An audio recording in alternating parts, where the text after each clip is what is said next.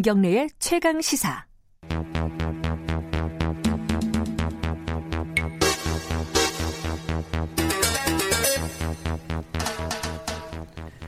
사건의 이면을 들여다보고 깊이 있게 파헤쳐보는 시간입니다. 추적 20분 오늘도 두 분 나와 계십니다. 먼저 박지훈 변호사님 안녕하세요. 네 안녕하세요 박지훈입니다. 한겨레 신문 김한 기자님 안녕하세요. 네 안녕하세요. 어, 두 분은 별거 없으시죠? 코로나 뭐 이거 네, 뭐, 관련해서. 네, 네. 없습니다. 네, 무서워서 제가 여쭤봤습니다. 아, 저도 많이 다- 다녀서 네, 사실 그러니까요 이동이 많으, 많으시잖아요. 네, 걱정은 많이 되긴 합니다. 그렇지만 음. 항상 뭐 주의를 하긴 하는데요. 뭐 그대로 같아 손 많이 씻고 마스크 음. 쓰고 뭐 그 정도밖에 못 하고 있습니다. 한겨레 신문은 문제 없죠? 네, 뭐 별 문제 없고요. 취재를 항상 하니까 네네. 기자들이 네, 저는 이번 주에 이제 가족 돌봄 휴가라는 거를 아 진짜요? 네, 쓰고 있는데요. 휴가 중에 나오신 거구나. 네, 아이고, 감사합니다. 다음 주까지 지금 네, 어린이집이랑 학교를 안 23일. 가는 상황이라 맞아요. 사실 이제 애 있는 집들은 다 어, 이제 이 난국을 어떻게 넘어가야 되는지를 네. 도저히 알 수 없는 그런 상황입니다. 뭐 할머니, 친지 음. 등등을 이제 네. 어, 찬스를 이용을 하고 있습니다. 그리고 애들이 비로소 이제 좀 시간의 자유를 얻고 있는 것 같아요. 학원도 안 가고 학교도 안 가고 진정한 의미의 방학. 정말 방학. 네. 뭘 할지를 몰라요. 네, 근데 네. 이런 경우가 별로 없어가지고. 근데 싸워요 집에서 엄마랑 계속. 알겠습니다. 네.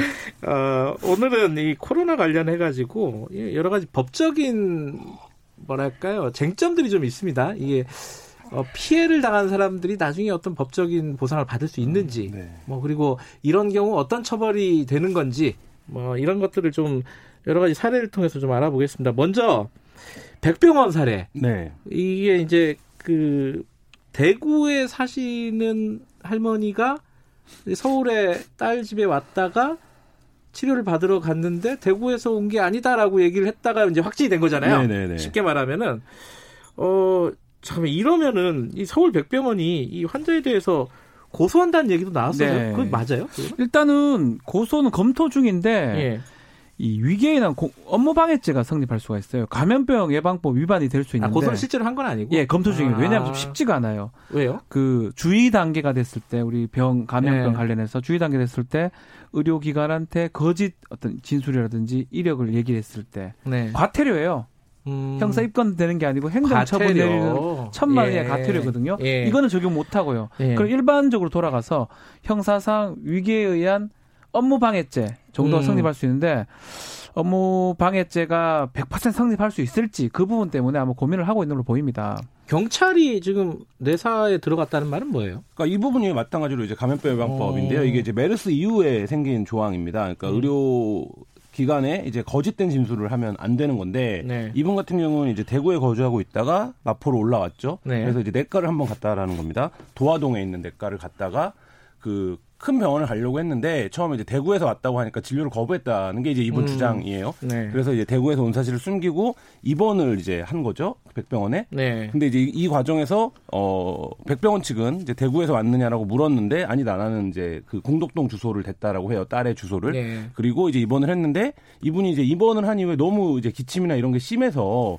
같은 병실에 입원했던 분들이 막 complain을 했다는 거예요 너무 기침 많이 하는데 코로나 검사해봐야 되는 거 아니냐 근데 이제 백병원 측에서는 처음엔 검사를 하지 않고 네. 이분이 대구에서 온, 왔다라는 사실이 확인되고 나서 이제 오후에 검사를 했다. 뭐 음. 이게 지금 이제 알려지고 있는 내용인데 그래서 이제 같은 병실에 입원했던 분들은 백병원 측도 대응을 잘못했다. 이렇게 얘기를 하고 있고 음. 백병원 측은 우리는 대구에서 왔다는 사실을 말을 하지 않아서 우리는 속았다, 기망당했다. 이렇게 지금 음. 주장하고 있는 이런 상황입니다. 근데 경찰은 어쨌든 들여다보고는 있다는 거네요. 그렇죠. 예.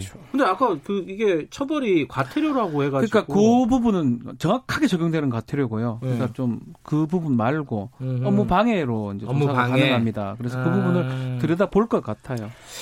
이게 이제 사실은 어 뭐 수사나 이런 것들이 진행이 되면은 아마 이제 거짓말을 하려던 사람들도 아 이 거짓말하면은 우리 나 처벌받을 수 있겠구나. 나 그런 효과는 그렇죠. 있겠죠. 일반 음. 예방 효과라 그러거든요. 예. 이렇게 범죄가 될 수도 있고 처벌받을 수 있으니까 조심하라, 거짓말하지 말라. 음. 그 효과가 크다고 봐야 되지.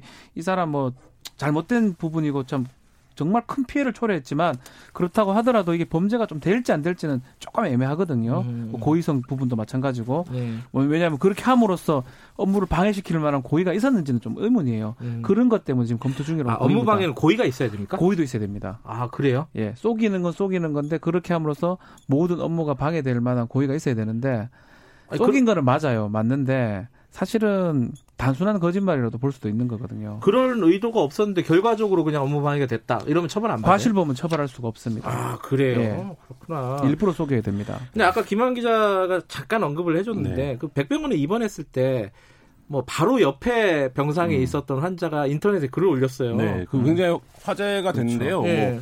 뭐몇 차례 이제 complain을 했다라는 거예요. 기침이나 이런 게 너무 그러니까 심해가지고. 새로 들어온 환자가 네네. 기침을 계속 한다. 네, 뭐 어. 결정적으로 딸하고 통화를 했는데 너도 가슴이 아프지 않냐. 그러니까 어디 나가지 말고 뭐 귤이나 까먹고 집에 그냥 있어라. 음. 이런 발언을 했다는 거예요. 그래서 이, 이 이제 그 글을 쓰신 분은 이미 자기가 코로나에 걸렸을 가능성을 알고 온 게 아니냐. 네. 뭐 이렇게 이제 주, 추정을 하- 해보는 거죠. 그래서 실제로 이분이 이제 교회를 다니시는 분이었는데 이분이 다니던 교회 목사가 19일 날 확진 판정을 받았고 대구에서 네. 이분이 이제 29일 날 서울로 올라왔다라는 거니까 사실 이제 그런 부분의 개연성들에서 좀 대응이 아니랬다 뭐 이런 이제 그 비판이 나오고 있습니다. 만약에 병원 이제 그 옆에 환자들이 아 이 사람 좀 검사 좀 해달라라고 요청을 했는데 병원에서 뭐 구체적으로 이제 의료진이겠죠. 그렇죠. 의료진이 무시를 했다. 그러면 그거는 의료 그 병원의 과실도 있는 거 아니에요? 일정 부분 있다고 봐야 되겠죠. 복잡하네 그러면. 약간은 뭐 따져는 봐야 될 것 같아요. 예. 어느 정도 증세가 있었고 어느 정도 complain, 그 민원 음. 요구를 했는데 안 들었는지 네. 고의적인지 과실이 있는 것인지 예. 그걸 확인해 가지고 병원에 책임이 있다 그러면 이것도 뭐 손해배상 청구가 가능하고요. 네. 손해배상이라는 거는 그 치료비라든지 그렇게 함으로써 일을 못했던 것 그런 것까지 음. 또 위자료까지 청구는 가능합니다. 그렇지만 지금 뭐 당장 이걸 청구를 뭐 하지는 않, 않을 거라고 생각이 됩니다. 아, 이, 이 얘기 들으니까 예전에 그 메르스 때 네. 그 문제 14번 환자 네. 기억하시죠? 슈, 이거 슈퍼 전파자입니다. 네, 요번에 31번처럼 네. 제일 이제 유명한 환자죠. 14번 환자가 네. 삼성병원에 갔다가 그렇죠. 이제 감염을 쫙 시켰잖아요. 그때 이제 정부에서 삼성병원을 공개를 안 했을 음. 안 하고 있는 상황에 삼성병원에 가서 감염돼서 사망한 사람들이 있어요. 네. 국가를 상대로 배상을 청구했는데 그것도 좀 판결이 엇갈리더라고요. 그죠? 뭐 일부 위자료가 된 사례도 있고, 또또안안된 사례도 있고 예. 이게 뭐- 뭔가 법적으로 명확하지 않은가 봐요, 이 부분이. 그러니까 이제 고의 과실이 있어야 되고요. 그걸 음. 입증을 해야 되고 그것에 의해서 결국 사망까지 아니면 손해까지 발생했다. 음. 그 입증 여부 때문에 이제 문제가 되고 그게 뭐 입증이 안 된다 그러면 좀 인용이 어렵죠. 음. 근데 요거 지금 백병원 사례 말고 또 한 사례가 지금 나 분당 서울대 뭐 네, 다 네. 병원에서 이런 일들이 벌어지네.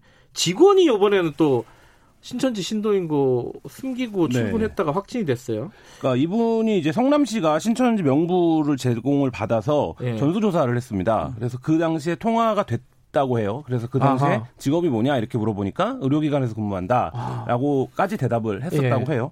그래서 이 분당 서울대병원에서는 직원들한테 어, 신천지인 거를 신고하면 네. 비밀을 지켜주겠다라고 이제 고지를 했는데 이분이 신고를 하지 않은 거죠. 않은 아. 상태에서 출근을 계속했고 결국 이제 그 확진이 된 그런 상황인데 지금 뭐 대부분의 기관이 마찬가지지만 신천지 환자들을 일단 고위험군으로 보고 있고 이 고위험군들 중에서 특히 접촉자나 어 이렇게 치료를 해야 되는 의료기관에 근무하는 사람들을 굉장히 좀 어, 관리를 하고 있는데 이 부분에서 이분이 이제 이분도 역시 마찬가지로 신천지인 걸 밝히지 않으면서 본인이 확진되면서 좀 문제가 되고 있는 그런 상황입니다. 이 사람도 처벌이 가능한 건가요? 처벌 가능하죠. 자가 격리 아니면 그 조치를 위반한 거거든요. 예. 뭐 요, 요구를 한 거잖아요. 예. 그러니까 근데 지금 300만 원의 벌금에 해당해요. 아, 그것도 어, 예, 감염 예방법상. 해결되는군요. 근데 예. 이제 법을 바꿔 놓긴 했- 했습니다. 아, 근데 1개월 이후에 시행을 해요. 아 시행이 아직 안 됐군요. 예, 4월부터 시행이 되기 때문에 그때는 징역도 가능하긴 해요. 1년 이하의 징역 1천만 원의 벌금인데 지금 단계에서는 300만 원의 벌금에 해당하는 그 조치 위반 사항입니다. 음, 이런 부분들을 그러면 업무 방해로도 어떻게 가능하죠. 똑같습니다. 업무 방해가 되긴 되는데 음, 지금 말했던 감염 비방법 같은 경우는 딱딱딱 떨어지는데 업무방해는 하나하나 다 맞아 떨어져야 되거든요. 음, 이거를 다 업무방해하기 위해서 그렇게 했는지 결과가 이렇게 중대한 건 사실인데 그런 고의가 있는지 목적성이 있는지 이것 때문에 쉽지는 않을 것 같습니다. 근데 이게 자세한 사정은 제가 취재를 안 해봐서 모르겠지만 이게, 병원에 속인 게 그 하루 벌어서 하루 먹고 사는 이런 느낌이 아니었을 그러니까 음. 직장에서 어떤 불이익을 당할까봐 불이익이죠. 그러니까 이런 예. 부분들이 있는데요. 그러니까 애초에 일부 우려의 목소리가 나왔지만 지금 예. 이제 이 코로나 19 사태 이후에 혐오의 대상들이 계속 달라지고 있지 않습니까? 예. 애초에는 중국인에 대한 혐오 정서가 굉장히 음. 강했고 예. 그 후에 이제 대구가 발원지로 지적되면서 정치권에서는 이제 대구를 뭐 대구 사태라고 부르는 음. 야, 이런 이제 논란이 있었고 이제 전반적으로는 지금 신천지에 대한 혐오가 아. 있는 상태인데 내가 직장에서 신천지임을 밝혔을 때 예. 향후 내가 얻게 될 불이익 같은 것들을 이분은 당연히 생각을 했겠죠. 네. 어, 그러니까 그래서 왜 애- 사태 초기에 너무 신천지를 몰아붙이면 신천지라는 사실을 숨기고 이제 숨어버린다 오히려 음. 성화될 수 있다 네. 이런 우려가 이제 제기가 됐었는데 이부 이분의 사례가 약간 이제 그런 아. 사례라고 볼 수 있을 것 같습니다. 아, 이거 좀 어려운 문제네요. 그러니까 병원에서 예를 들어 신고하면은 본인이 신천지 교인이라고 신고를 하면은 비밀을 지켜주겠다고 하지만 그걸 어디까지 믿을 수 있는 것인지 그 사람 일이라는 게 모르니까요. 일단 얘기를 하면은 다 그러니까 이런 부분들은 참 해결하기가 쉽지가 않네요. 그렇죠. 예. 종교적 부분이기도 하고요. 예. 이 또 그런 얘기 지금 대구에서는 신천지 관련해서 지금 검사 안 받은 사람 있다 그래요. 네, 이것도 이제 권영진 시장이 고발하겠다. 맞습니다. 이거 이거는 뭐 명확하게 고발 사안이 되는 건가요? 고발이 가능합니다. 지금 음. 거의 다 받았는데 50여 명이 지금 안 받았습니다. 네. 아마 거부를 하고 있는 것 같아요. 검사 거부, 자가격리 거부랑 똑같습니다. 그렇기 때문에 근데 뭐 벌금 300 이하예요. 지금 단계에서는 아, 크진 않기 때문에 그 부분에 대해서 일단 고발 조치는 취하겠다라고 밝히고 있습니다. 아, 300 300도 맞으면 큰 돈이죠 사실은. 음. 이 고발을 실제로 했나요? 어때요? 아니 아직 최, 최후 통첩을 한 거고요. 아 지금- 최후 통첩. 예, 예. 음. 어, 대구시가 파악하고 있는 신천지 대구 지역의 신도가 만, 만 사천, 만 사백 11명이에요. 음. 근데 이 중에 97.6%가 지금 검사를 받았다는 거고 네. 나머지 이제 받지 않은 분들이 있는 건데 이분들에 대해서 최후 통첩이다. 검사를 음. 받아라라고 이제 대구시장이 어제 입장을 밝힌 거고요. 또 서울시 같은 경우는 신천지 사무실들을 어제 계속 찾아서 명단 확보를 하려고 했는데 뭐 그런 부분들하고 지금 신천지가 계속 좀 갈등? 이런 걸 빚는 모습을 연출하고 있는데 이게 신천지 입장에서도 굉장히 안 좋은 그림이에요. 그러니까 적극적으로 그렇죠. 협조를 하고 이래야 앞서 이제 신천지에 대한 혐오 말씀드렸는데 이제 그런 부분들이 누그러질 텐데 그게 아니라 계속적으로 언론에서 신천지가 뭔가 협조를 하지 않는 모습을 보이는 것 자체가 어, 신천지에게 전혀 득이 될 게 없는데 자꾸 좀 이렇게 폐쇄적으로 나오는 상황 이걸 좀 신천지가 스스로 좀 제출해야 되지 않을까 싶습니다. 그렇죠. 아니 이미 몇천 명이 다 검사 받았는데 50명을 왜 안 받는지 나 이건 잘 이해가 안 되더라고요. 그러니까요. 예, 뭐 노출하기가 싫어서 그런 걸 수도 있는데 본인을 네. 외부로 노출하는 게 또한 가지 또 신천지 관련해서 이, 얘기, 이 얘기는 조금 뭐 미스테리한 부분이 좀 있습니다. 그 한마음 아파트 네. 그 신천지 교인들이 집단으로 거주했던 것으로 지금 그렇게 알려져 있지 않습니까? 네. 여기가 왜 거- 집단 거주지가 됐을까? 그리고 그 이후에 그 이게 왜 관리가 안 됐을까? 이 사태가 벌어지고 나서 그렇죠. 몇 가지 좀 문제점들이 지금 지적이 되고 있습니다. 일단 뭐 이 아파트는 이제 여성 근로자 임대 음. 아파트라고 불리는 아파트입니다. 그러니까 대구 시내에서 근무하는 여성들만. 네, 저소득층 어. 여성을 위한 아파트인데 이 아파트를 뭐 사진은 이제 다 영상이나 사진을 보셨겠지만 굉장히 이제 낮고 노후화된 아파트예요. 예전에 연립주택 네, 같은 네. 그런 느낌이죠. 네, 엘리베이터도 없고 그래서 사실 이제 입주 희망률이 굉장히 떨어지는 이제 늘 미달인 상태인 그런 아파트였 다라는 거죠. 네. 근데 이 아파트에 지금 이제 나오는 보도들을 보면 그 신천지 신도들이 대부분 저소득 인 경우가 많습니다. 아 그래요. 네네 소득 왜냐하면 너무 열정적으로 조직 활동을 해야 되기 때문에 종교 활동을 아, 해야 되기 생업이 때문에 없는 경우가 네, 많겠군요. 생업이 없는 경우가 많은데 예. 그래서 애초에 이 아파트에 신천지 교인들이 좀 입주를 했었고 그 예. 조건이 맞는 교인들이 예. 근데 여기가 너무 괜찮은 거죠. 왜냐하면 신천지 입장에서는 교회랑도 가깝고 음. 월세나 이런 부분들이 거의 지원을 많이 받기 때문에 굉장히 싸고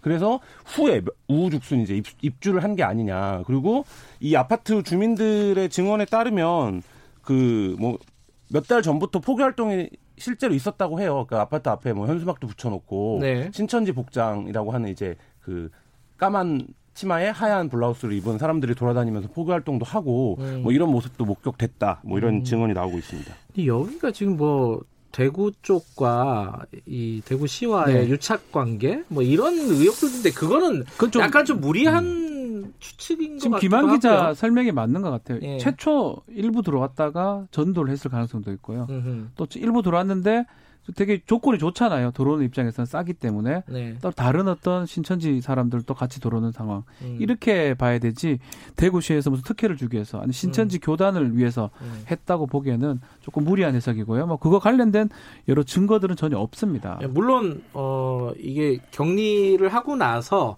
어 이제 브리핑을 좀 늦게 한 측면은 있습니다. 그렇죠. 예, 그 부분 하도 욕을 먹으니까 예. 대구 쪽에서 아마 그런 부분에 대해서 결국 좀 빨리 알렸으면 좋았는데 예. 늦게 알리고 결국 대구 MBC에서 이걸 나중에 보도를 한 거거든요. 어, 언론에 먼저 나오게 그렇죠. 됐죠. 네. 그것 때문에 혹시나 의혹이 되는데 그렇다고 하더라도 지금 대구시에서 이걸 특혜를 음. 줬다고 보기에는 뭐 좀 무리가 있다 생각이 듭니다.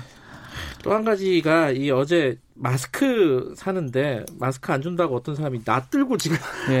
약국에 들어가는 그런 황당한 일이 벌어졌어요. 이거는 이건 뭐 전염병 관리 뭐 이런 문제가 아니라 그냥 형법상의 문제인 예, 거죠. 폭행이나 뭐 협박이 될 수 있는 참 그래서는 안 되겠죠. 예. 사실은 저 너무 물량이 부족하다 보니까 그 맞춰서 하는 거고 뭐 네. 없으면 어쩔 수 없는 거고요. 주말에 또 살 수 있는 기회가 있으니까 예. 토요일 날 가서 사세요. 네, 알겠습니다.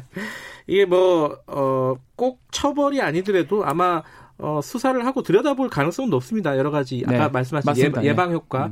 그러니까 뭐, 이거, 이것 때문이 아니더라도 좀 조심하고 그래야죠. 이럴 음. 때일수록 시민 의식 약간은 좀 손해 볼 수 있는 그 마음이 네. 필요한데요. 어떻게 이럴 수 있습니까? 예. 알겠습니다. 이, 어, 가족 돌봄 휴가 중에도 나와주신 한겨레 신문 김학 기자, 감사합니다. 네, 감사합니다. 그리고 박지훈 변호사님 고맙습니다. 감사합니다. 김경래 최강 기사 듣고 계신 지금 시각은 8시 46분입니다.